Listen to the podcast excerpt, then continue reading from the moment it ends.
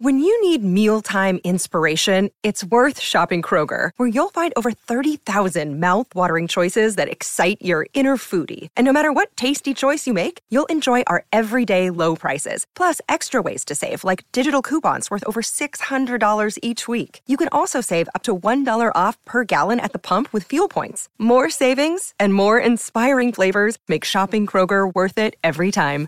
Kroger, fresh for everyone. Fuel restrictions apply. Polished off 150 entries into the DraftKings NFL Best Ball Milly Maker $5 entry, 10 billion opponents in the tournament.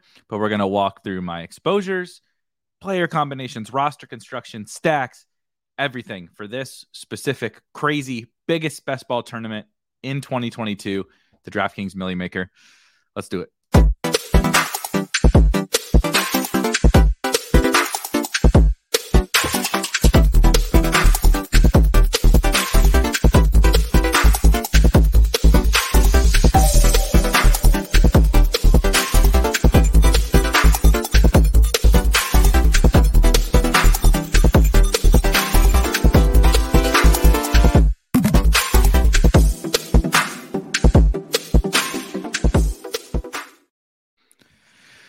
All right, guys, it's here.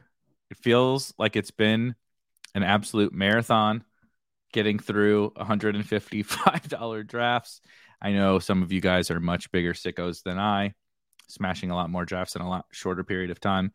Um, I think DraftKings has its own has its own um, interesting quirks with smashing a high volume of drafts. I was trying to get in my final remaining drafts right before right before this show, and um, I'm pretty I'm pretty excited about where it all ended up.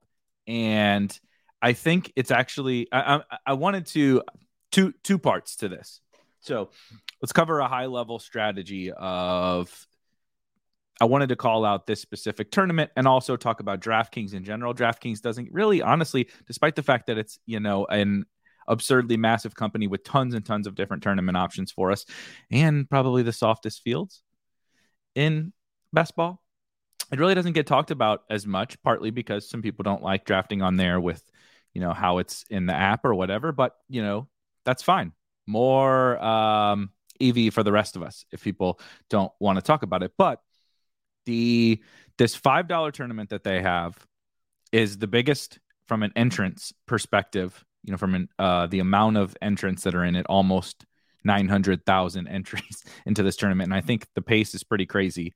Um, I don't know if they'll fill it, but these turn these these uh, drafts fill insanely fast. So I suspect they'll fill it or come pretty close. But it's a it's a very unique um, tournament in the space because even more so than Best Ball Mania three on Underdog, the like find the amount of I mean it's double the amount of entrance basically to Best Ball Mania 3 and it's double the amount of final round participants to Best Ball Mania 3. I mean you you make it to week 17 like that's great. You're like, "Yes, made the final. Still got to beat a 1000 people on DraftKings." And so what all that means, I wrote about um kind of this this general strategy on Spike Week, and I kind of talked about. Uh, I'm trying to find this. Apologize. I kind of talked about if we go to the playbooks here, we go to the DraftKings five dollar Milly Maker. I kind of talked about um, uh, not contest timing. Let me see here. Timing of drafts. Um, I talked about barbelling, you know, this, but um, the with this as you see here, with this massive final, with what's going to be assuredly tons of crazy good teams making it to this final, something I felt passionately about for this specific tournament is I wanted to kind of get out ahead of the chaos of camp and preseason and all that. And honestly, you're kind of just hoping to run good. What does run good means? I, I have no idea. Luckily, I was drafting some guys who have risen the Isaiah McKenzie's of the world. Um, you know, uh, I'm trying to think of, of, of some other players, uh, right? MVSs and those those types that have risen a ton. You know, I've also was drafting David Bell much earlier. So it, it, it, you know, there's variance in whether you got closing line value on players, but more so than closing line. Julio is a good point. Hacker brings up. Hacker brings up Julio. I don't even know if I've drafted Julio. If I did, it was probably an auto draft. So there's a miss, right? Julio was a, a miss from a closing line value perspective for me. But in general, what I was trying to do with this tournament was get out ahead of all the camp news, preseason news, preseason action, and kind of just hope to run good on finding my stumbling my way into a super team. Everybody just always assumes because we remember last year that it's like, oh, you got to get the Cam Akers situation. And of course, running backs are the spot where I you know you can benefit the most from right i draft D'Ernest Johnson which i'm i did a lot of you'll see here in a little bit I drafted a ton of D'Ernest Johnson, um, hoping the Brown situation just works out in my favor. Right, he gets traded, Hunt gets traded, maybe somebody gets hurt, and now I have a 20th round pick, 19th round pick that is just an absolute smash. Will that happen? I have no idea.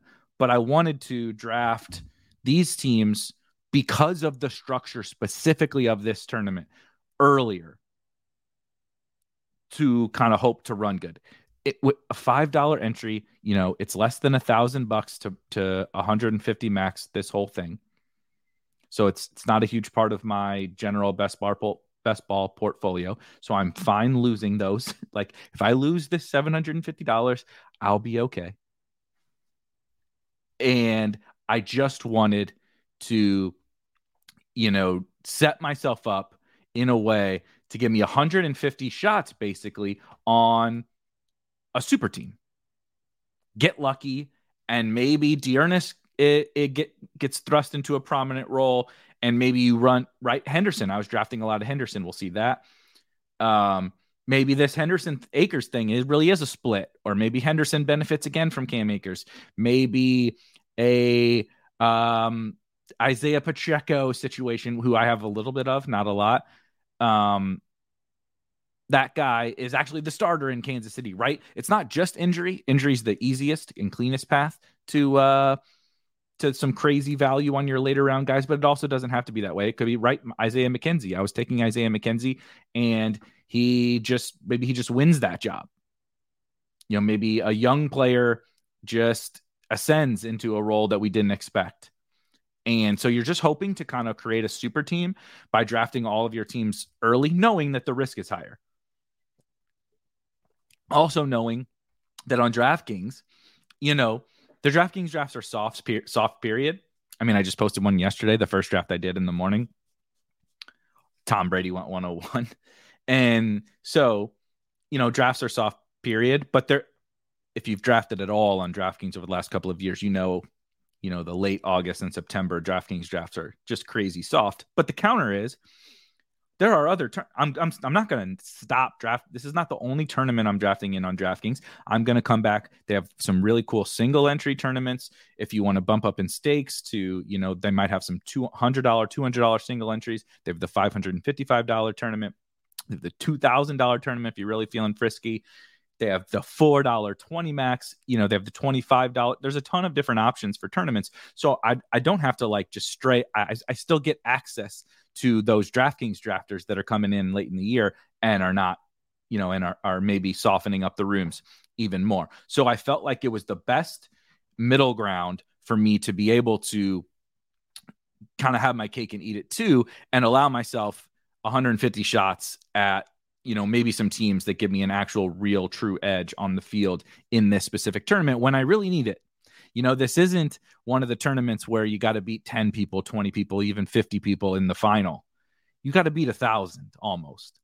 And so I felt the best way for me to do that was to kind of honestly, you know, try to take advantage of the chaos of the off season. And so um I finished up my drafts just a little bit ago um, being totally honest, I, I, I have one more. I, I only have 149. Don't sue me. Don't sue me for lying about the amount of uh, the amount of drafts that that I've done. But um, I'm saving that one more for a stream.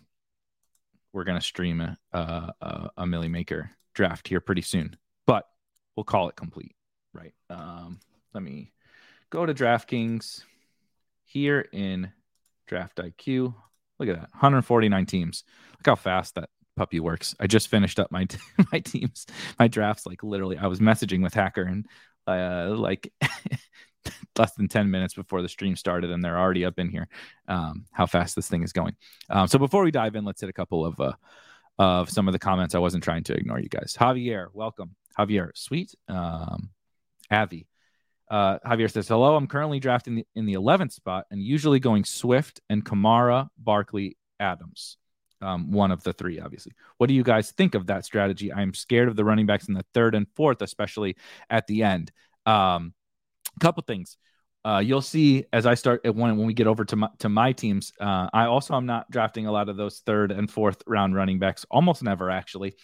Um, but I I don't necessarily think that means you have to force the Swifts. I do like I have a good clip of Swift. I have a good clip of Saquon too. Not much Kamara, but um, Swift and Barkley, uh, 100%. I'm I'm definitely drafting, but just because I think you don't like the ETNs and Akers and Zeke's, um, and those guys, you'll see. You know there are other alternatives that you can have, and I draft a lot of zero running back teams, and so that's a path.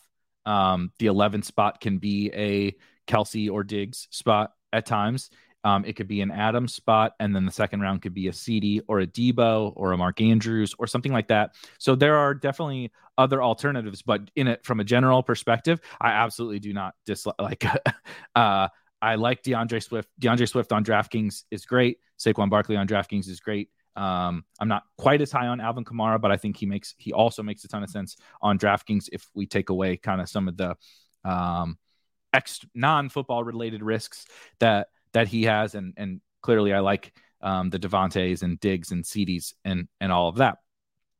Um, let's see. Devin says I've max entered the five dollar, three dollar, and the five dollar one fifty max. So this tournament that we're talking through here. So Devin, we're on the same page. Um, plus the three dollar and four dollar twenty maxes. I hope they add another twenty max before the season starts. Seems like they don't fill fast enough though. Yeah. Um, I'm not gonna pull it up. But um, just while we're talking about that, I'll just quickly glance and see about how many more. So the four dollar twenty max that's open right now is 116,000 entrants, and it has about 32,000. So um, I would say that that's in a in decent shape, but um, we'll we'll see. Whereas the five dollar Millie Maker is more than half full, so it's at about 480,000 entries into the 837,000 person field team field. The $25 is uh, also about half full with about thir- more than half full 13,000 entries into the 23,000 person field. So DraftKings is pacing really well. They can't can't seem to fill any of the $2,000 drafts, which is funny. Um, but everything else. The $12 single entry is on a really good pace. They have a $200 single entry which is 348 out of a thousand already. So a bunch of different options for draftkings and i do think they're willing to open to open more. They might be a little smaller but i do think they'll be willing to to open more. I i generally agree eric that clv is a myth in best ball we've talked about clv in uh, the old spike week discord check the link in the in the description for the free best ball discord.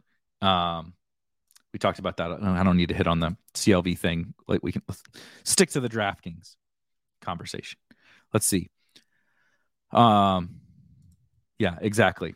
Victory lapping uh, closing line value is the only reason to uh, to draft and the week one and week one. When gabe davis catches two touchdowns in week one and when i can say you know I was drafting Isaiah McKenzie, bros. You idiots. You weren't taking Isaiah McKenzie? Now look where he's going. I was getting him in the last round, dummies. It doesn't really matter if he helps me win, but I can tell you that I drafted I drafted the guy before he rose. That's what counts, right? I get extra fantasy points if I got close. You got closing line value on Julio Jones. Doesn't matter if he's 40 years old and pulls his hammy again in week 3. You got closing line value, guys. Remember, you can take that shit to the bank. Um, yeah, I did. I did try to. Uh, I did try to make you guys uh, think I did. I did 150. We're at we're at 149 because I'm saving one one for a stream. I'm trying. I'm trying to decide when I'm going to do the last Milly Maker stream. I think I'm going to save it for a little bit closer to the season, but you know how people like Milly Makers and such. Um, definitely, definitely un- unclick. And then um, before we hop in, just hitting the last couple of uh, questions. Andrew says, "Have you noticed a big difference between your exposures on DK and Underdog?" Yes, definitely, and we can look at some of that too if we if we get around to it. Um, a couple different things. The first thing that I have noticed is that my um, let me click over that you'll see my team structures. I have um, almost predominantly hero and zero running back running back teams. Like no robust running back teams. I have like forced myself to do the robust thing uh, a couple of times.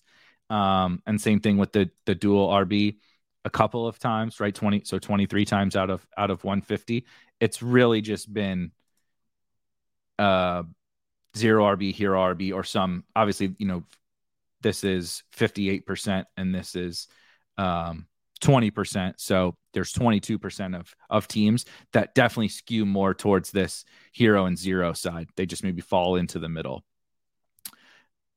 And so I do that on underdog. You know, I'm I'm very much uh, a wide receiver, tight end, quarterback early, but with the scoring of DraftKings, with eh, two things, with 20 rounds, being able to tack on more running backs without having to forego, you know, as many of the studs at the other three positions. And with the scoring being full point PPR with 300 yard bonus, 100 yard rushing bonus, and 100 yard receiving bonus, it's just so there are just so many more paths to passing points from the quarterback, as well as obviously from uh, receivers, which also in turn makes the zero running back teams more valuable because the JD McKissics and the old James Whites, the Nyheim Hines, those guys have more potential to help you along on DraftKings, right? JD McKissic doesn't even have to carry the ball, but if he catches seven passes for 60 yards, he can make my lineup and be totally fine. He can outscore some of, you know, the Josh Jacobs, David Montgomery's etc. of the world, right? He could outscore J.K. Dobbins could have a good game but not catch a pass, and I like J.K. Dobbins. I've drafted J.K. Dobbins. He could outscore those guys even if they score a touchdown, just be just because he's catching passes, and those are so valuable on DraftKings. And so I skew much more wide receiver heavy, which in turn, like you you'll see some differences in exposure. I mean, the, the there's also obviously the natural part of the markets being a little bit different, right? I I have my fair share of Hollywood Brown here. You see, um, as my top exposure player in the DraftKings Milly Maker. He's not my top exposure player on Underdog. So that's just a, a, very clear one. Kyler is one of my highest exposure, one of my highest exposure quarterbacks on on underdog. But on DraftKings, it was like I almost had to. It, this is I'm at 38 percent Kyler. I almost had to force myself away from him because I did want to have some of those other other quarterbacks. I didn't want it to be only Kyler. I did want to take a stand on Kyler, but I didn't want it to be only Kyler um, that I was taking a stand on here. You obviously see Trey Lance, then you see Chris Evans, Kenny Gainwell. Um, one one thing um, I took a much bigger stand actually on specifically this bear stack, Justin Fields and Darnell Mooney on DraftKings. We had a long conversation in the Discord yesterday, if you remember, talking about uh, talking about the Bears and talking about bad teams and, and, and all of that. And I get anybody's um, opinions on the Bears. I think the Bears are going to suck as well. I'm worried about the Bears. But on DraftKings, I think A, Fields and Mooney are cheaper. B, there's 20 rounds. And so I can kind of maneuver my way around what could be potentially, um, you know, maybe like a, a low advance rate type season from the Mooney and Fields uh, from the Bears in in general, but I'm very bullish on that that game that they have in Week 17, and I was really hyper focused on Week 17 in this in this tournament with again a thousand people in the final, I was really worrying, not worrying. I was really like, um, again, hyper focused in on week 17.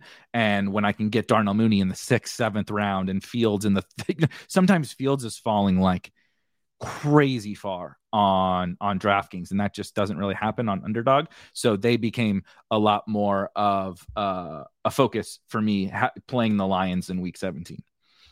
Um, and there's a lot of Lions, you know, that you can that you can pair with them. Um, Kyle Pitts is a priority on on both sites. I'm trying to trying to see here if there's anybody else that really stuck out to me. Well, you see Velus, so it wasn't just Mooney; it was um, the Bears there. I, I think Hines Hines is a guy um, you see 20% of here. I definitely don't have 20% in Best Ball Mania. I don't have uh, all that much Nyheim Hines in Best Ball Mania or on Underdog generally um, at all. And so, but he fits kind of what we were talking about earlier with the pass catching and being a little bit more of a zero RB type drafter. than Nyheim Hines of the world really fit into that into that um, strategy. So, first thing I mentioned kind of how I was approaching the this tournament from like a draft early, get it over before camp and all that. And then I kind of just briefly touched on just now the week 17 thing. Um, with this tournament being having a thousand people in the final, when it came to week 17, you you can make it there to the final round and only make $250 and you say, "Oh, I turned five dollars into two hundred fifty. That's great. It is. That's great. That's great ROI. But I'm drafting. I'm spending. right, these drafts take forty five minutes. I do all fast drafts. These drafts take forty five minutes, and I do one hundred and fifty of them.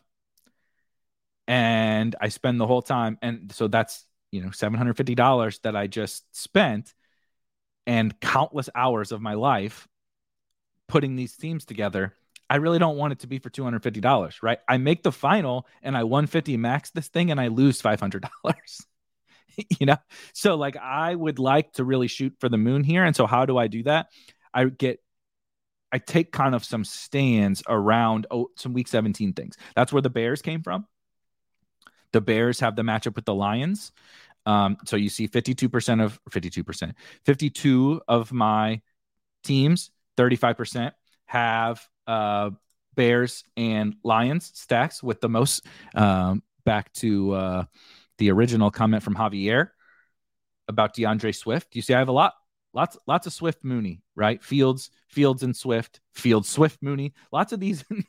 Fields, Swift, and Mooney was a priority for me, as you can see here in this. Little bit of Jamaal, a little bit of Jameson, a little bit of Velus, right? But I did make some some stands around some games. The the biggest one being Denver, Kansas City, in which 51% of my teams have um, stacks around that game, and then 47 have. Obviously, when we see when we pivot over here, back over here again, when Hollywood is my highest exposure player, Kyler is my third highest exposure player, and obviously then highest exposure quarterback. Naturally, I'm going to have a lot of the Arizona Atlanta game. I think that's actually that was that was actually my favorite game to kind of take a stand on in this specific tournament because Kyle Pitts is available there for you and Drake London is available there for you. Let me know.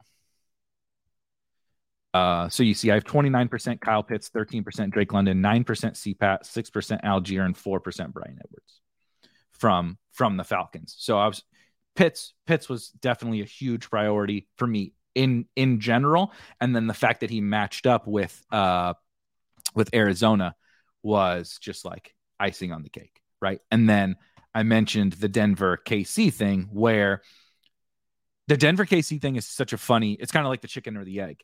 Um, I want those teams, period. Like, if they had a shitty week 17 game, I would still be targeting the Chiefs and the Broncos because I just think they're both two of we're gonna we're next year.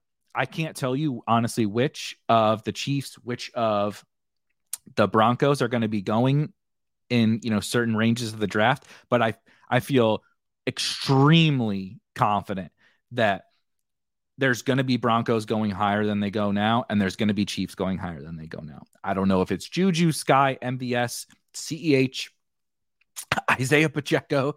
I don't know if it's Melvin Gordon. I don't know if it's Alberto. I don't know if it's Greg Dulcich or Jerry Jeudy or Sutton, Javonte. Actually, I'm very confident Javonte will be going higher. But you know what I mean? I, I am very confident that both of those teams have smashes on them, period. Then they happen to play each other in week 17. And uh, Denver happens to have like just an absolutely incredible playoff schedule period. As you see here, I actually have more. actually, have if we look at week 15, which is not something I prioritize, but the sheer fact that Arizona and Denver were such priorities for me, I have 53% of stacks of that game in week 15, which theoretically can help me then advance. And I even have 25% of the Denver and LA game in week 16, right? And 33% here of the Bucs and Arizona game in uh and and oh god, Buffalo uh, Buffalo at Chicago. I'm sure the weather will be beautiful for that, and I can't imagine how the uh, the Bears will fail me in Week 16 in in windy Chicago against last year's number one DVOA defense, the Buffalo Bills. That that assuredly will go well. But uh,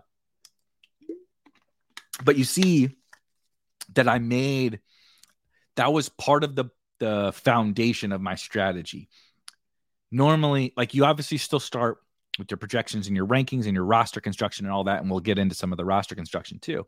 But just because of how unique this tournament was with that crazy final round the absurd amount of of entries and the really low total dollar investment that it took to put into this i really wanted to prioritize all of these these week 17 games um, so you kind of see, you know, you don't you don't actually see very much 14 percent of the, the the Rams Chargers game, which I'm actually totally okay with.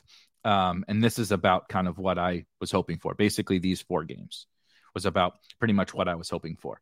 Um, probably honestly would have preferred even a little bit more of the Arizona Atlanta game. It's just Atlanta. Atlanta really only has two dudes that I even want. And so yet I'd have forced myself to take, you know, some CPAT and some Algier. Allgeier, eighth string running back.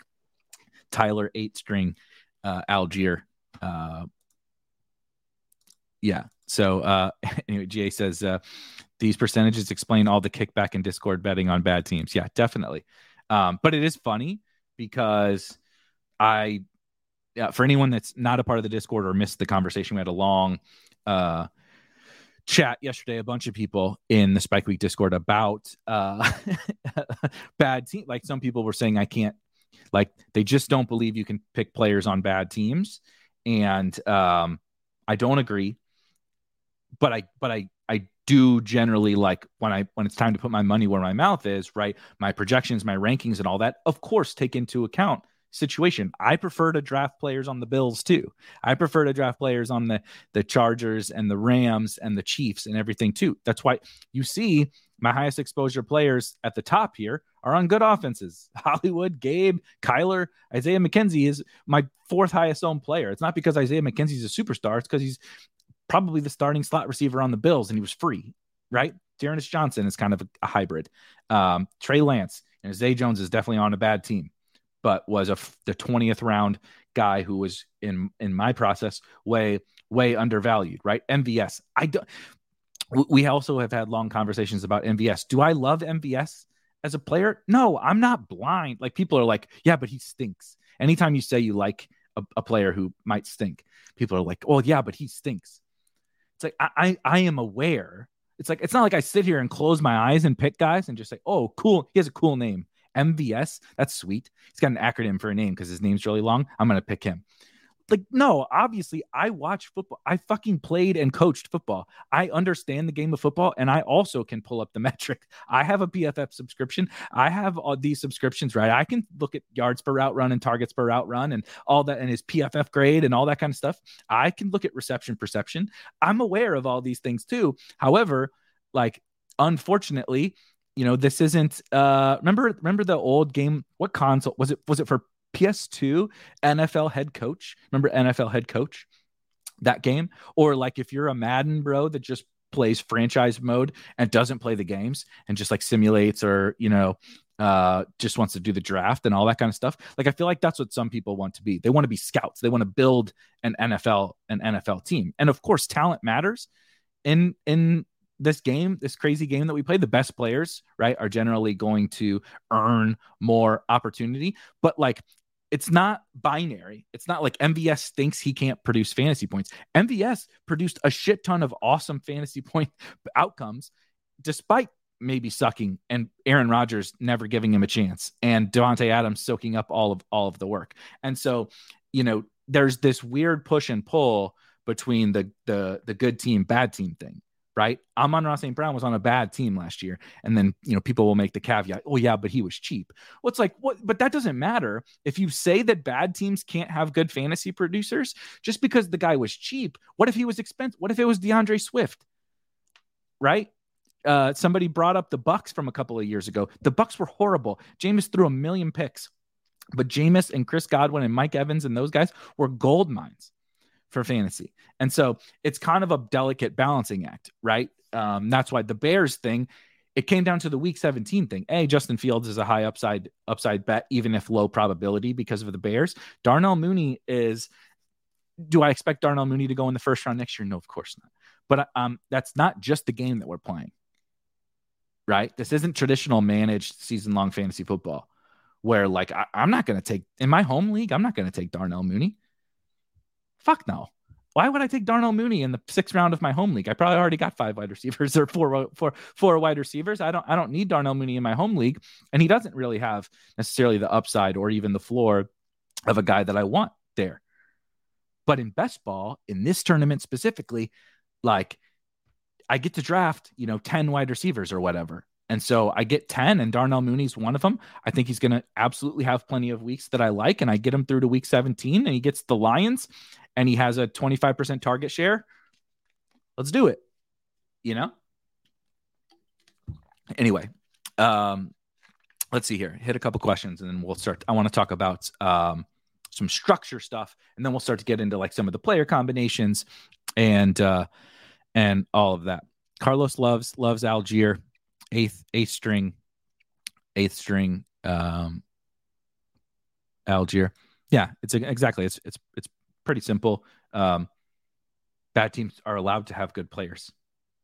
It's it's just it is what it is. Um Lou says, curious about the lack of Bengals stacks, week 17 weather. Uh, a couple things. The Bengals, so I'll start with this. I I don't really take Joe Mixon, um, particularly on DraftKings. So we type in Joe Mixon. I took Joe Mixon one. I actually didn't know it was this low. One out of 150 Joe Mixon teams. Let's look at that team actually. Uh, Joe Mixon. Um, do, do, do, do. Actually, let's go. Let's go. We can we can look at the the the lineups page and search. For, oh god, dang it! Sorry. Search for our good buddy Joe Mixon. Find the team with Joe Mixon. Here we go.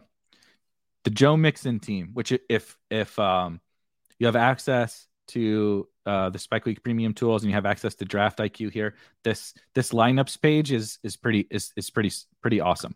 So um, highly recommend using it to kind of look through. Um, it's a first step in what should be something pretty awesome for the in season stuff that we're going to be working on so you can like actually sweat your teams uh, a little bit better i know like underdog does a little bit better job than um, and and underdog and drafters both do a little bit better job than draftkings of you actually understanding kind of where you stand and stuff but generally speaking the uh ability to sweat your teams once the season starts and understand like what you're rooting for, how your teams are doing, or whatever, other than just your raw exposure, is pretty rough. Um, and so we're gonna try to we're gonna try to help with that, and this is a good a good first step. So anyway, I go look up, I go find my one team with with Joe Mixon, and uh, let's see, oh Kyler and Justin Fields, what a surprise! And then it's an anchor Joe Mixon team, and I draft so I drafted this team on July seventh it's a hero hero running out of the out of the eight slot. Hero running back team two six nine three. So we got three tight ends. I just want to look at those tight ends really fast. Dawson Knox, Gerald Everett, and Brevin Jordan is a interesting grouping at tight end. But we went with uh, the Kyler, probably another Kyler. Yep, Kyler Hollywood stack with Fields, probably Fields Mooney, I bet. Nope, no Mooney. Fields Velus, little Fields Velus Jones stack. Um, and a pretty typical kind of anchor anchor running back, elite quarterback team. Got the Drake London bring back for my uh, Cardinal stack. Got Justin. Look at that. Look at this. Isn't that fun? Justin, I had to go and ruin. I got Justin Jefferson at the eighth pick, and I had to go and ruin it with a Joe with a Joe Mixon uh, with a Joe Mixon team. Um. So anyway, I don't really know what I was trying to uh, talk about with with uh, with Joe Mixon. Oh, uh, you asked you asked about uh, the uh, the Bengals thing. So a couple things. Uh, sorry, let me go back to uh, go back to my exposure and such. The big thing is a, I don't really take Joe Mixon. Um, I think he's pretty overvalued, particularly on PPR sites. I know he caught some balls last year, a, a good chunk of balls, but I think that was just, and I, I still project him to catch some passes this year, but uh, I, I think they've made it clear, both actually verbally and through their actions, that Joe Mixon is really kind of an early down guy for them. Um, some some combination of Samaje Perine and and Chris Evans are going to play on passing downs and also spell Joe Mixon. So he's really kind of a a uh, you know a 65% 70% let's call it 70% running back that's not going to play passing downs um you know, really uh, the offense is great, but really touchdown dependent type player that's not going to project to catch a ton of balls and is very game script dependent. And I don't really want to take that guy where where he goes, given um, kind of what I can get at receiver or even some other running backs like the D'Andre Swifts, Saquon Barkley's, etc. that we talked about before. Um, then you have Ja'Marr Chase, who I take. Actually, don't actually don't know how much Chase I have. Um, Uh, so 7% Ja'Marr Chase, which is about kind of what you expect. You know, it's a 1% less than what you would generally expect to get um, based on randomness, randomness, right? And so Ja'Marr Chase, I love Ja'Marr Chase. I don't have really anything negative to say about Ja'Marr Chase other than I prefer Justin Jefferson and Cooper Kupp. you know, so um, I was just kind of about always going to get at the field on Chase, and then I do probably have a good clip of Tee Higgins 15%, so double the field or so on on Tee Higgins. And it's just kind of one of those things. I'm not taking Joe Burrow. I don't personally want to stack Joe Burrow with without one of these guys. Like I, I don't hate Tyler Boyd. Um, we can see how much Tyler Boyd I have.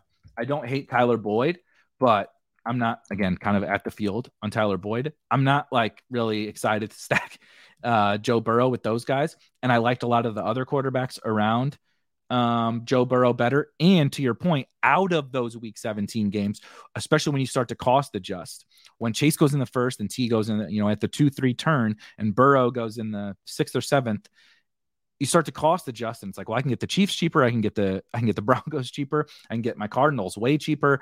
Uh, and it just never fell. It's just like kind of never really fell together. I don't hate them, but it's the outdoor game you know, on January 1st in uh, probably really bad weather. And those two defenses, particularly the Bills, the Bills were the number one DVOA defense last year. Now, offense trumps, you know, good offense beats good defense, but outdoors, bad weather should be pretty decent defense.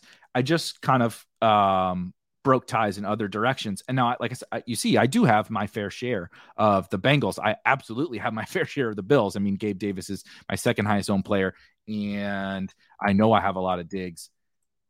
19%, 19% Diggs. Um, so I'm not avoiding those teams. They're awesome offenses. It was just kind of cost and however how the drafts all fell together that I'm, you know, I mean, I have 40%. It's it's not like I'm like underweight the field or whatever to combos from that game, but just not quite as high as the other two because of how drafts kind of come together. You know, you can like almost always get at least RIP Tim Patrick before Tim Patrick got hurt, you can like almost always get a Denver KC combination into your into your drafts if you want it. Uh, both teams have players at every single portion of the draft, so it's just much easier to get those those combinations. And then I don't know what it is. Kyler falls to the sixth or seventh round every draft on on DraftKings, and so I don't know. It was just hard for me not to to to take him. Um, let's see. Nate says every time I go robust, I hate my team. That's pretty much how I feel too. Particularly on DraftKings, and I think that's an important point. People will treat all sites the same. They just say this is fantasy football right? I read an article or I listened to a podcast. Somebody told me to pick this guy or don't pick this guy, or somebody told me I should like Derrick Henry or I should like Joe Mixon or I should like whatever. But like on DraftKings, full PPR with these bonuses, and you get 20 rounds, you can. It, it, I'm not saying avoid early running back because I have my fair share. You see 32% hero running back, right? But you you just smash all these early running backs. You have locked yourself out of most of the best wide receivers in the NFL, almost all the best wide receivers in the NFL. And then if you want to try to recover at wide receiver, now you're going to lock yourself out of all the best quarterbacks or the best tight ends. And you just push yourself into this corner where in full PPR with those bonuses, the third round, fourth round, fifth round running backs are just not going to be able to match the superstar wide receivers. And you might be able to get one or two superstar wide receivers in with that type of structure, but you're just never going to get as much firepower across your entire team because you're going to be chasing at every other position. And the hardest positions to chase at are at wide receiver, at tight end, and at quarterback. It's easier to chase at running back because so many of these players are binary, right? We saw it last year Singletary, Penny, James Conner, etc. It's just it a running back can can the the switch can flip in so many different pat through so many different paths, whether it's Singletary just taking over the role, James Conner scoring touchdowns on a good offense and then taking over the role because of injury, right? Rashad Penny just gets an injury, etc. Um, and that that just doesn't exist really for for wide receivers. Like I talked about Tyler Boyd. I don't mind Tyler Boyd. I think he does have contingent upside, but it's not it's not Rashad Penny contingent upside from last year. It's not Sony Michel or Darrell Henderson contingent upside from last year. So um, I totally agree with you. Um, yeah, I wrote about this. Devin says I have a lot of Bills Bengals stacks, but I'm worried that game is a let is uh, the letdown of Week 17. I definitely, I definitely think that there's uh, to Al's point here. The Bengals face New England, Tampa Bay, and Buffalo in the playoffs. Three like strong defenses. Again, I'm not and and a couple of uh bad weather spots. I'm not like out on them, of course. I it's Ja'Marr Chase, Tee Higgins, Joe Burrow, Tyler Boyd. I like these players. So I'm not it's not the first thing you decide, you know, it's when you create a decision tree for these drafts, it's not like, oh, the playoff schedule in week 17, but it is a factor. And I think if you're not factoring it in at all, I think that's a big mistake. Now you have to toe the line on how much to factor it in. And that's the most difficult part, not to go overboard because you don't just fade. Ja'Marr Chase could end up being one of the best wide receivers of all time. You don't just fade him because he has a not great playoff schedule. If he's, you know, Jerry Rice, none of that shit matters. But it is a factor, it goes into the equation. And so when you get that playoff schedule, and then as Devin says, there is potential like for that game to be a little bit of a letdown, right? With the weather, good defenses, these teams might be playing for something, you know, and so maybe they're a little tighter. I don't know. I'm making up bullshit, but you guys, you guys get the point. Um, okay, let's hit this question. I'm going to keep the questions coming. I prefer the questions as opposed to me just like talking about structure and all that shit. But um, so the questions are great. Keep the questions coming. Sags says, after maxing the 150, is there any player, stack, team, game, structure, or combination you wish you had more exposure to? And then on the flip side, you, you that you wish you had less of. So I haven't been able to. I literally just finished, totally finished the 150 um, this afternoon. So I've been able to completely dig in um, to those to those combinations. But we can kind of look through a little bit of that first. Um, I will I will be totally honest. Uh, as a zero RB bro, twenty six percent is a little lower than I probably um, would have kind of hoped that it would be. Um, I would have I, I, was shooting for a little bit higher number. It's just sometimes it doesn't work out that way, you know. Um, and I have I have a very strong, you know, kind of stand, if you will, on um, a couple of those early running backs that I thought particularly early in drafts. So you see here, I'm I'm looking at Saquon. I have 25% Saquon. When Saquon was going in the third round, I just couldn't resist, and so I'm naturally not going to. Uh, uh, I'm not going to have zero running back teams that have third round, or I've also still been taking him in in the second round. Um, I mentioned D'Andre Swift. I like so I have 17% D'Andre Swift. Uh, Javonte Williams, you know, another one of my guys. It's excuse me, it's largely those three guys, and then of course Christian McCaffrey about at the field. I didn't take very much Jonathan Taylor. I, I, have three, three Jonathan Taylor, um, three Jonathan Taylor uh, teams that uh uh sorry wife, wife was wife was texting me. I brought the i brought the dog down and i was supposed to lock him in here and i didn't and i didn't lock him in here. Um we trudge on.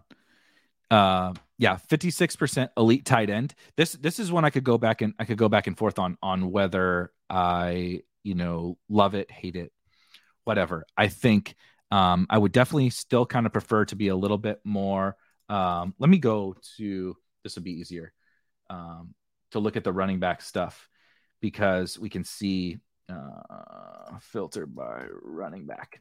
If I if I look at just the just the running backs, you know, kind of at the top of the oh, let's sort it by ADP. The running backs by the running backs by ADP. So you see, I mean, I'm pretty happy with this. Honestly, I was kind of uh, intending to take a stand against Jonathan Taylor in full PPR going at the 101. Only took him a couple times, obviously. And uh, CMC, maybe wish I had a smidge more of, but that is a little bit like you can only get if you, you got to have him in, you know, the top three picks or whatever. So I was taking him generally about every chance that I could. I took him at the 101 a couple times. I've obviously taken him at two, and my average ADP on him was 2.7. So I got him at three sometimes. Um, Ekeler, I was also I, I, like Austin Ekeler as a player, but um, I was taking a bit of a stand against him and in taking a stand on the Diggs and the Davantes uh, and Kelce's of the world. Um, did literally zero. Derrick Henry. Um, I don't totally hate Dalvin Cook, but again, it was just Dalvin, Najee, Mixon. These guys were the guys that fell into the bucket of I'm taking Stefon Diggs and Travis Kelce and those guys over them. Um, so I'm totally fine with the exposure there. Uh, Saquon, Swift, good with Aaron Jones is a little bit of um, I kind of have my my take on the Packers, and uh, uh, I, I, was tempted a little bit to bring that Aaron Jones number up just because of full PPR, but again, it was like I would have to take him over Swift and Saquon, and then I'd sometimes you have to take him over like CD or something like that, and it was just tough for me to do that. So um, Aaron Jones could be a guy I wish I had a little bit a little bit more of. Um, wish I had zero percent Nick Chubb. Um, just looking through the running backs. That's about uh, that's about what what I would guess. Let me look at the wide receivers. Oh, great question. Um, and I, I saw, I'm sorry, I missed uh, what you said, Eric, with a C. I'll come back to you. Um, did you do any Saquon Swift teams since they're both second round picks and you are high on them? I think so. I hope so. We're going to find out, aren't we, Hacker? take a look. D'Andre Swift, Saquon Barkley. Two, twice, twice. So, yes, technically, yes. Um, and I think this is about fine. this is about, you know, I'm high on them. Would I maybe want a couple more of this start, you know, at the one two turn? Maybe. Yeah, maybe. Also, it's possible that I got some of these. Uh, I need to actually, let's do that. Let's look at that. Let's go to the let's go uh to let's go to the lineups and look at the uh go to DraftKings and we search for Swift. Sorry. Search for D'Andre Swift and we search for Saquon Barkley. We find the two teams and we can see, yeah, the uh, the Saquon Swift teams have 100 percent of the Fields Fields Mooney. There's a there's a to the to the question of uh, is there anything you wish you had less of? I, I wish I maybe had one or two more of these Swift Saquon teams, and I wish they didn't both have. I wish they didn't all have Fields Mooney stacks on them. Uh, let's see here. So, yeah, wow, look at this. Both draft. What the hell is this shit? Four, six, seven, three. I I'm kind of upset you asked this because this is embarrassing. I don't know what happened on this team. Maybe a little auto draft, little auto draft action, but we can look at it nonetheless. Yeah, I mean, wow. Uh, so very, very early in draft season, uh, we took, we did, I did take Swift and Saquon at the one-two turn there, and then hit Mike Williams and Hollywood. Oh my God, this team is terrible. Uh, Trey Lance, Justin Fields, Mac Jones, Ryan Tannehill, Trav. Hey, we got good ETN, good ETN value, good Gainwell value, um, good KJ Hamler value. That's about it. Terrible team. Um, then the other one, Fields, Wilson, Wentz, with Saquon and Swift. But this one was your uh, uh, 31 overall. I mean, that's pretty sick. So we donated one five dollar team to get to get one with uh you know it's a late round quarterback. Those quarterbacks are not super not super sexy, but uh I mean uh who is where's the first round pick? Kelce? It's got to be Kelce. So Kelce, Kelce in the first round, Swift in the second round. Hold on. Swift in the second round, um Saquon in the third and then get Hollywood and and Jeudy. My dog is barking like a mother. Uh one second.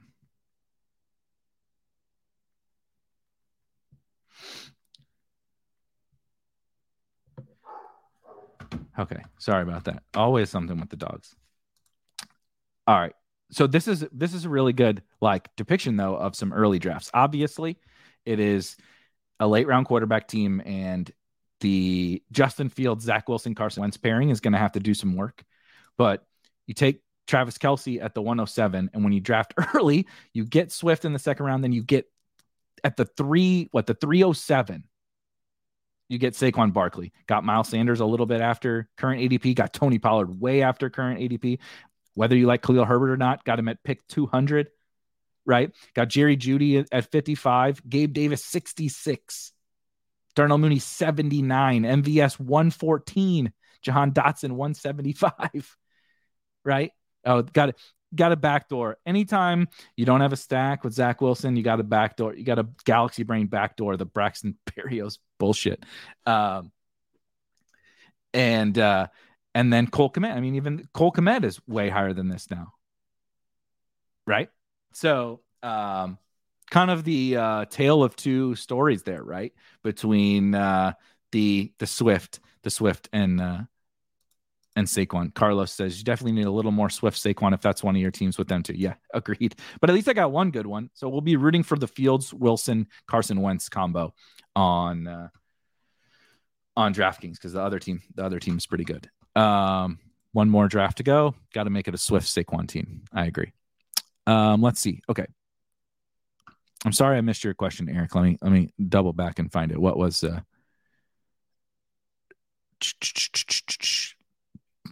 um sorry.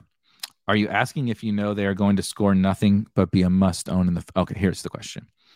Random question, but if a late round running back didn't score a point until a 25 to 30 point blow up in week 17 in a spot start situation. When would you take them? Yeah these situations these questions are always very difficult. I don't have a good i've thought about it plenty for sure. I don't have a i don't have a super good answer for specifically when i would take them but it would probably be pretty high especially on draftkings because um if i can if i know i can just load up at wide receiver quarterback and tight end early and then figure out a way to make make my way through the regular season and then get that guy in the whatever. I don't know. ninth round or something like that and just like lock just be like okay i know i got that 25 to 30 points in week 17 in that ninth round and i got 19 other picks to make this thing work around it and know i can just like smash I, or you could do a hero running back team whatever you know um probably decently decently early um let's see here on to the structures uh elite tight end was something I, you know, was really passionate about early on, largely because when I would get so Travis Kelce is my sixth overall player on draft on both sides, I think, but on on DraftKings uh, especially. And then Kyle Pitts, I have way ahead of ADP and a player I really wanted to have a bunch of. So I mean, shoot, you see, you see here, I have 29% Kyle Pitts, and 19% Travis Kelce. So just right there, I have 56% elite tight end, and it's mostly Kelce and it's it's mostly it's mostly Kelce and Pitts. Uh, I actually don't have very much Waller. I was kind of not totally intentionally taking a stand against Darren Waller, but kind of because I wanted those uh, those other tight ends, um, and then seven percent Kittle. So I was kind of excuse me, largely matching the field. Uh, intentionally took it took zero Mark Andrews uh, was intentionally taking a stand against Mark Andrews in the second round. And so it's a lot of Kelce. It's just Kelce Pitts, right? Is the elite tight end. And I go back and forth on that where I feel pretty good about that number because I want to have specifically of those two players, I wanted to have um, pretty high exposure in this tournament. But then, like you see, the late round tight end thing here, which is you know, so obviously that doesn't that makes 77%. But like honestly, if I could kind of barbell it, I, I might. And I wish I probably would have got onto a little bit of the late round tight end even a smidge earlier, where I just wrote an article the other day that um, what I what I called the undrafted tight end strategy, where I think this year there's a lot of benefits again, especially in this tournament where week 17 is so important trying to find ways to leverage against the field in week 17 is like really, really hard. And if you give yourself three shots on goal with these undrafted tight ends, right? Trey McBride, Jonnu Smith, Daniel Bellinger, Greg Dulcich, uh, Isaiah Likely is a guy who uh, I rec- I just recently, within the last like week or so, started taking a bunch of. So I have six Isaiah Likely teams. Um, Trey McBride, I think I actually have a lot of. Yeah, 17% Trey McBride. Um, let's go to Bellinger. 9% Daniel Bellinger. Um, trying to think of some others. I don't have much Jonnu, two Jonnu teams. Uh, which I had a little more Jonnu. But but that that speaks to Jonnu, but it also speaks to the fact that I do wish I had m- kind of more of these undrafted tight ends and rotating them through because when you think about week 17 and you think about the fact that out of, out of a thousand teams that get there, there's going to be so, so much overlap. And there's one position that is the most volatile scoring position. And it's the one position where, yes, the elites are awesome, right? I mean, I drafted 56% of the elite tight end teams, but there's only a few of them, five basically right? So you have to fade the five elite tight ends. And then we historically know that those middle round tight ends are all kind of like, don't have the up the Dalton Schultz. I really like Dallas Goedert, but like Dalton Schultz, Dallas Goedert, even TJ Hockenson, Pat Freiermuth, those guys, like they have some juice, but generally speaking, they just can't do the Travis Kelce Kyle Pitts thing or George Kittle or Darren Waller or Mark Andrews. And so you're paying a premium for a little bit more upside, maybe, and a and mostly mostly more floor is really what you're paying for with the the rounds, you know, eight to 13 tight ends. And so I then when you get to Noah Fant and Gerald Everett and Hayden Hurst and Evan Engram and those guys, I like those guys fine. But the difference between them and Trey McBride and all that from a pure upside perspective yes, again, they have a little bit higher floors, but mixing and matching. So like Tyler Conklin, I was I was mixing into seven Tyler Conklin teams, five percent Tyler Conklin. So mixing like Tyler Conklin in there with with those with those guys, right? The the Brevin Jordan gets drafted, but same thing, just like mixing in through trying to find leverage on the field with those late round tight ends. Um, I feel like something I wish I did a little bit, a little bit more. So like kind of barbelling, you know, the barbell thing is so played out, but the barbell of of elite tight end versus like literally undrafted tight end. I took some Kylen. If, if anybody knows me, if you followed me at all, I took some Kylen Granson teams. I have four Kylen Granson teams where like I, I just want to cycle through those guys that uh you know are going are going undrafted. Um and so that's something I maybe wish I did a little bit more slash slash differently. Um, thank you, CJ. It made me hot too. It made me. It made me. I, I, am glad that you can only see me. You can only see me from uh, kind of the the chest, the chest up. Let's just say that. Kidding. Jordan says, "Would you rather have Diontae Johnson and ooh Diontae Johnson and Aaron Jones or Tee Higgins and Elijah Mitchell full PPR redraft league. Oh, I didn't catch the redraft league part. Might as well answer the the redraft league question. Uh, probably Diontae and Aaron Jones. Um, let's see here. Shout out Devin. Average ADP on Nico Collins 200. Jake 47 shares of Nico. Average ADP of 189. Sitting on my hands. Yeah, I would too. Um, I think I hit most of all those other questions, so we can talk about some of these. Uh, some of these structures before we get out of here. Devin says, I wish I could redo my 150 max lineups knowing what I know now, but there's so much value that's impossible to get nowadays. Yeah. Um, that's one thing that like the other thing about drafting early is like you don't know what you don't know and there's only the only way to figure it out is by is by drafting you know? You if you just saved all your 150 bullets for the very end of the draft season like you're going to have teams that you hate that you draft in August too you know? But you miss out on the potential monsters from earlier right? So i mean we just pulled up my two teams that the, the two of 150 that have Swift and Saquon on them. And one of them is a fucking juggernaut.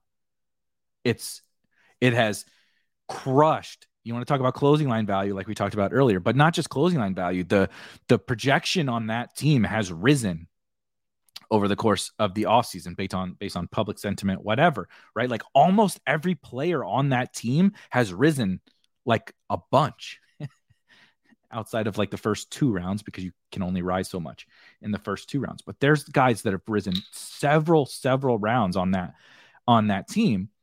And then you have the flip side, the other team that I I don't know if I auto drafted or I was drunk or what, that I just took a terrible team.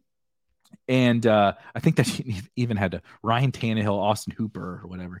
Just an oh, absolutely awful team. But you're gonna have attrition on your 150 teams you're never going to draft all them perfectly how you want them. It's just not going to happen.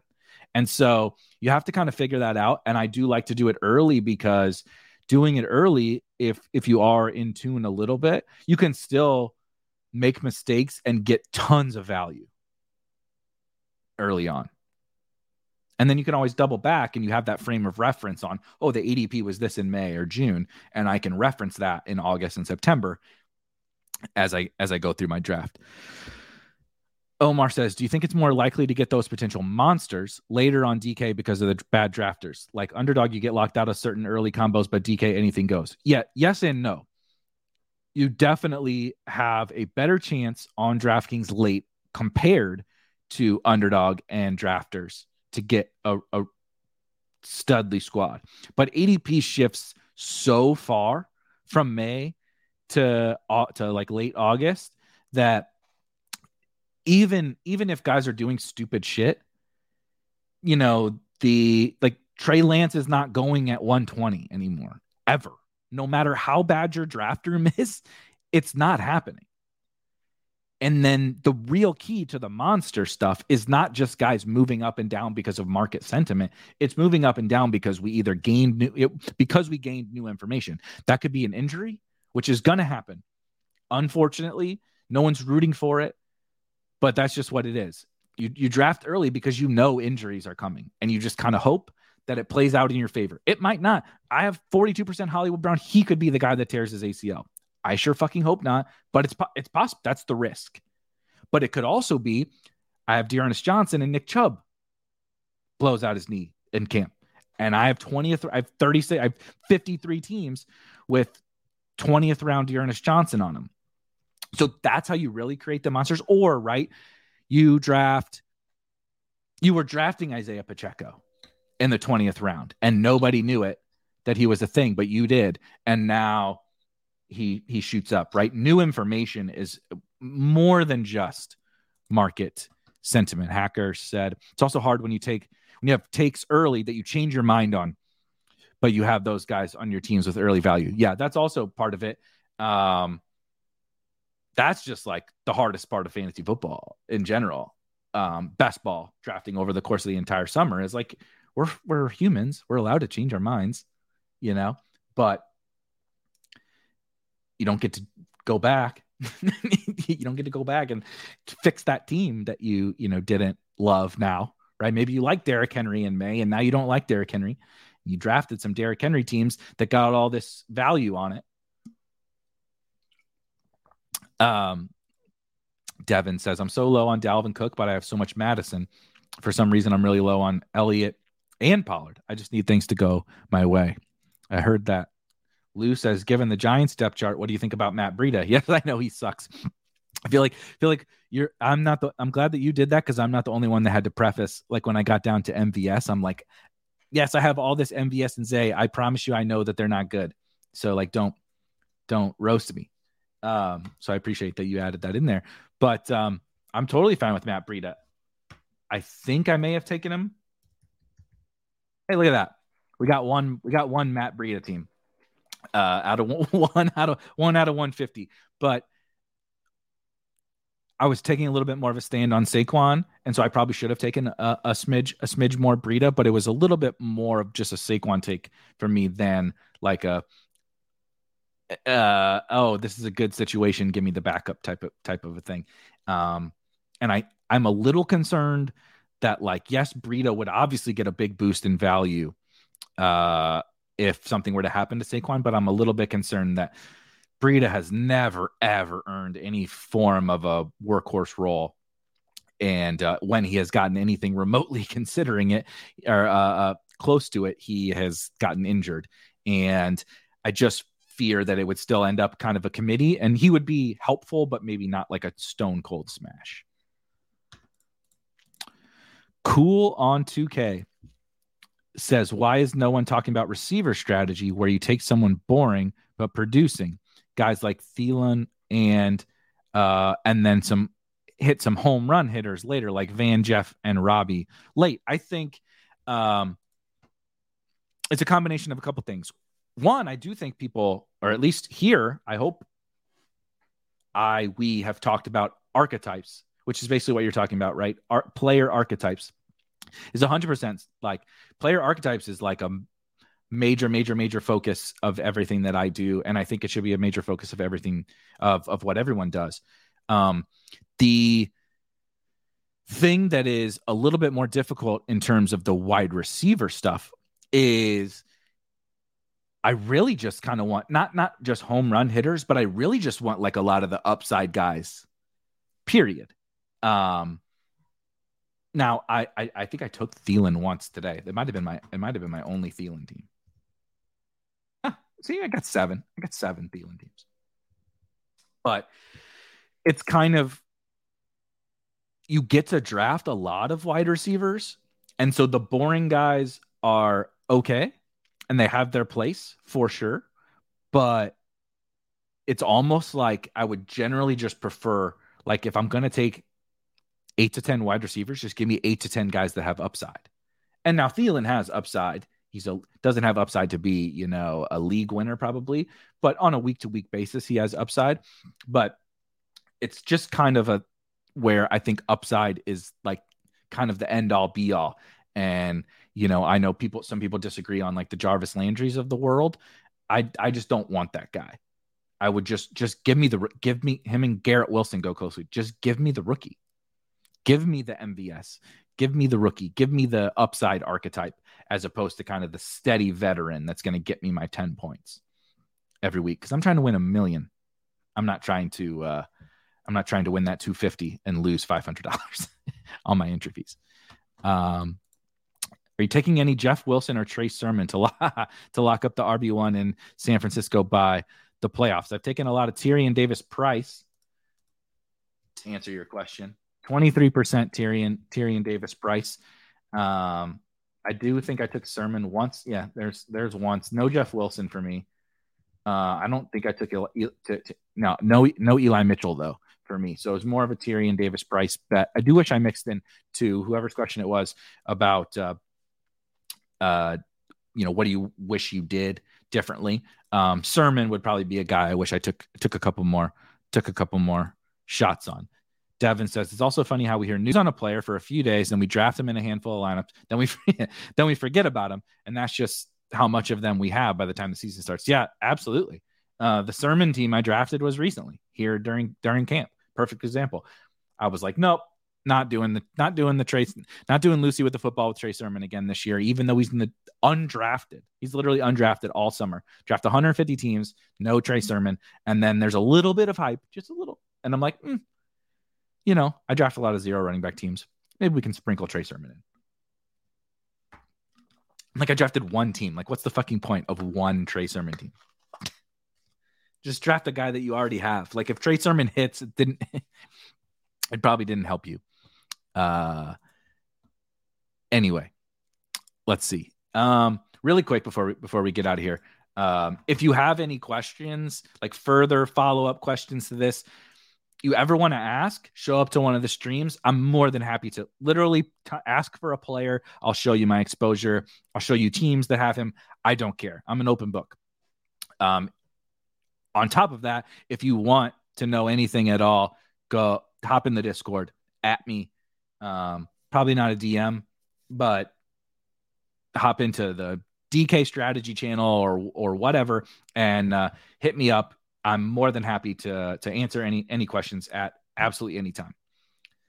The thing that I did kind of want to briefly touch on, we talked about the week 17. We kind of talked about some of the the players I'm high on, low on, combinations, etc. Is the structure thing. We talked about the elite tight end. You also see 54% elite quarterback. Again, largely driven by the fact that I've 38% um, Kyler Murray, but I did try to get, you know, I, I, I wish I had a little bit more Mahomes. I started taking him again at the end. He was part of what became a little bit of me being a victim of the strategy that I took in terms of when to draft. Actually, a uh, what Hacker said about like your opinions do kind of change my opinion has changed a little bit on Patrick Mahomes, not a lot, a little bit on Patrick Mahomes. Like I haven't moved him in my rankings, but he's fallen in ADP. But it's like only recently that he's gotten to the point where like, oh, I really like him now. You know, in the fifth round, he used to go in the third, third, fourth, and like I couldn't stomach taking him over other guys. But part of my strategy of when I'm drafting, just I'm I'm just not going to get a lot of the in this contest right? I'm not going to get a lot of. Um, I, I forced myself to take some Josh Allen just because I didn't want to have a 150 teams with zero Josh Allen. But same thing. I mean, he goes at like the two three turn. It's it, it's just it's just very tough. Um, Lamar, I really like Lamar, but this with a 300 yard bonus and all of that, I like Lamar. The 100 yard bonus helps helps offset that with Lamar, but not so much, right? You know, Brady's throwing for 300 yards every week. Mahomes throwing for 300 yards every week. Lamar's running for 100 a few times a year.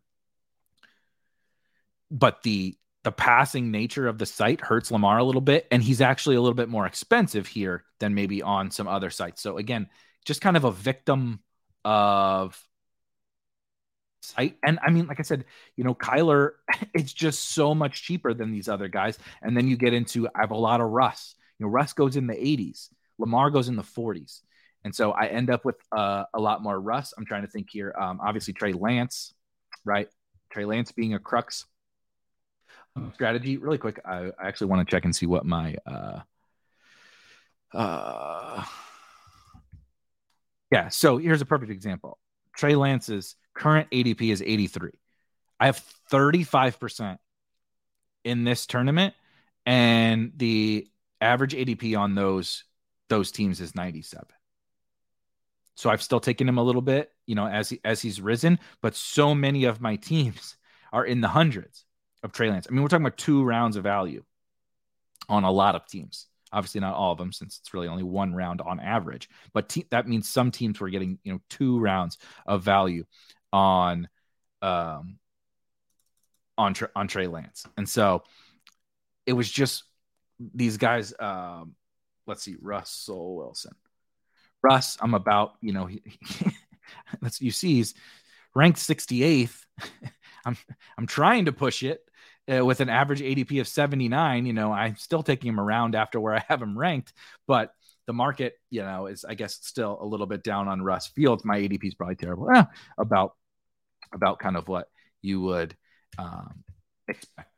Uh, let me see here.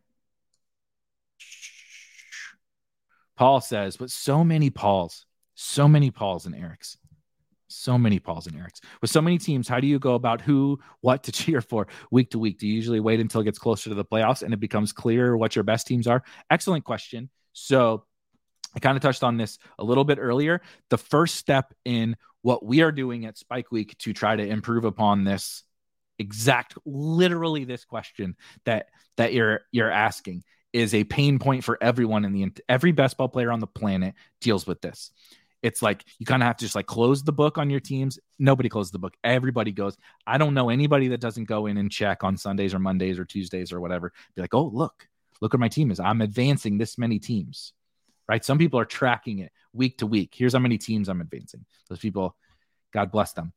Uh, but what we we built out, you'll see this. So obviously we have a lot of of data here in in Draft IQ, but the first step was building out literally having all of your lineups.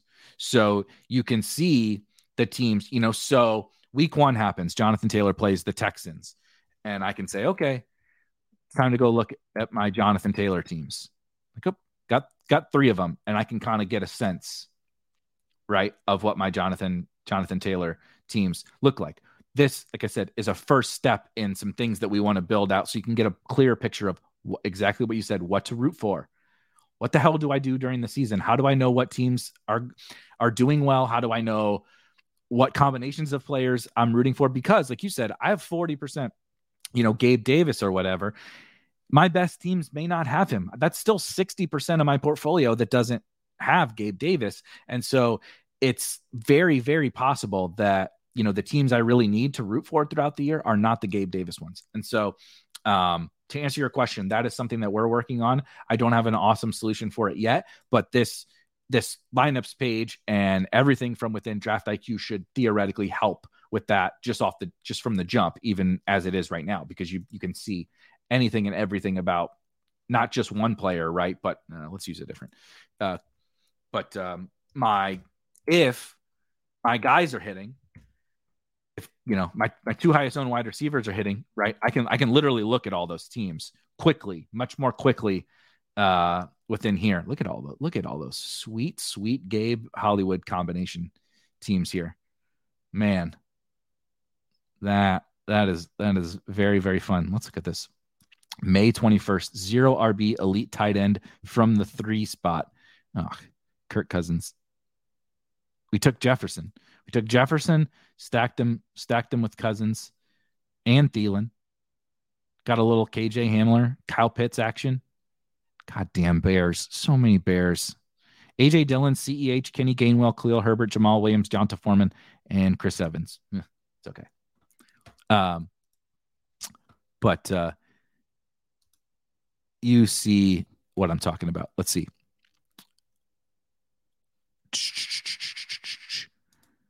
Omar says, joined late, so maybe you talked about it, but your thoughts on the Hollywood dip?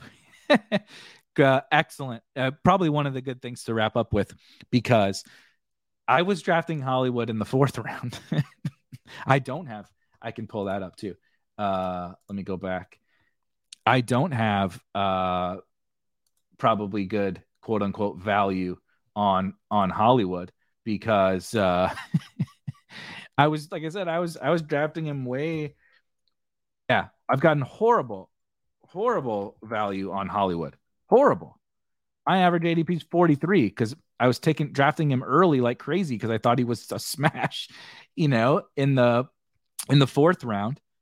And now he falls to the fifth, sixth. And so my take is that I'm going to draft him. I'm going to keep drafting him and I'm going to keep drafting him because he's one of my favorite one of my favorite picks, especially in this tournament. I may not draft him quite as much. I, I didn't like set out to say I'm going to draft 43% Hollywood Brown. I set out to draft him because I really liked him. Kyler was falling. It all worked out really well. Kyle Pitts was one of my favorite picks. Everything kind of all worked together. And then he just kept falling. And he kept falling. And he kept falling. And I just, just kept taking him. And I just kept taking him. And so, you know, sometimes you just take what the market gives you. And that's kind of what happened for me with with Hollywood. So for me personally, if I was continuing to draft in this tournament, I would keep smashing Hollywood Kyler Kyler stacks, and I will be doing so in in uh, uh other other other tournaments. Um, again, if you have any questions, comments, feedback, whatever, hit me up in Discord, hit me up on Twitter, come join another show, ask the questions. I will show you any of the exposure, anything that you want to see. Um, we didn't get into even everything that I, you know, maybe even hoped that we did. We're, we're an hour and 20 in, and that's how much we could talk about. We could investigate every single possible player combination exposure, but hopefully that helped to kind of see somebody who um, has basically maxed out that specific tournament and talking through some of the strategy and roster construction um, and answering some of the questions. Hopefully that helps. We're not going to be done with DraftKings content. I assure you, I assure you of that. And if you want some more DraftKings content, there is a playbook up, which I pulled up at the very start of the stream, a playbook up for that $5 Milly Maker tournament on the site. There's a playbook up for single entry and small field stuff. Going to have a playbook up for the $25. There's going to be all sorts of DraftKings stuff. Obviously, there's there's rankings which I need to fix. There's rankings up on the site. Everything you need to know for DraftKings. We're not done with DraftKings stuff, but I wanted to kind of take the time to go through the uh, uh, portfolio, the old portfolio, as uh, as we finally got to the end of uh, the the Milly Maker that uh, that I've been working on for months for months now. But um, I'll be back tomorrow. Best Ball Theory on Thursdays at this exact same time, 5 p.m. Eastern. Um, and then back on Friday, we'll be hopping into another draft stream. So I will see you guys tomorrow. Everybody have a wonderful evening, and I will catch you guys later. Peace.